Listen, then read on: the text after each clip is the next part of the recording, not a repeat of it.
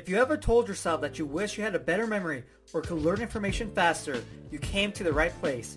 This is the Memory Talk Podcast. What's going on? Johnny here. On this episode, I want to talk about how different information requires different quizzing.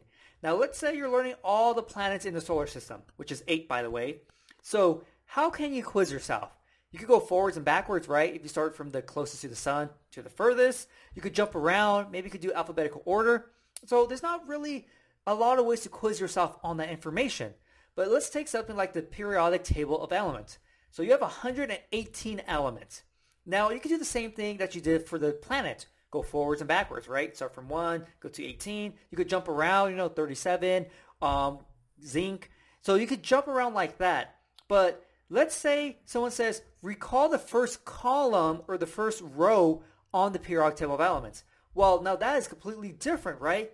So you probably memorized, if you were to memorize the periodic table of elements, you probably have a memory palace. First location is the first element, 118th location is the last element. So you just pretty much go forward, right? So going from column to column or row to row, now it's going to be a little bit more difficult. And so you have to change the way you quiz yourself in order to match that specific way of recalling.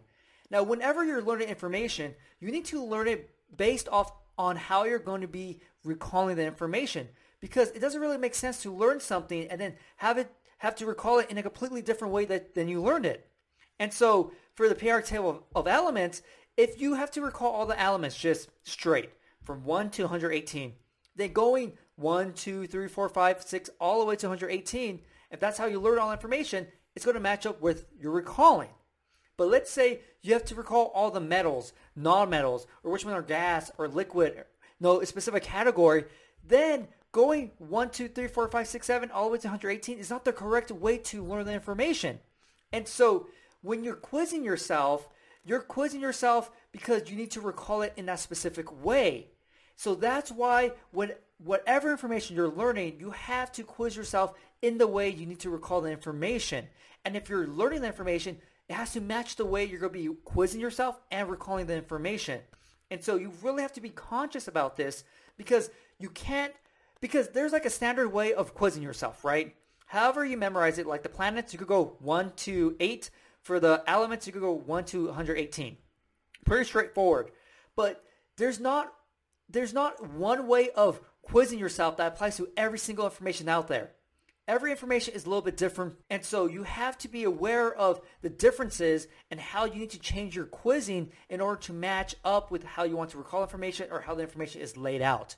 So that's something you have to focus on because if you're applying the wrong quizzing to a type of information that doesn't fit it, you're going to have a lot of problems and you're not going to get anything out of that quizzing session. So pay attention to how the information is set up and find the right way to quiz yourself on it. If you want to learn more memory techniques, get your free memory program. A link is going to be in the episode description and the podcast description. Also, if you haven't subscribed to my podcast yet, subscribe, share it with everyone, and if you have a minute, I would greatly appreciate it if you left me a review. Hopefully, you enjoyed this episode, and I'll see you next time.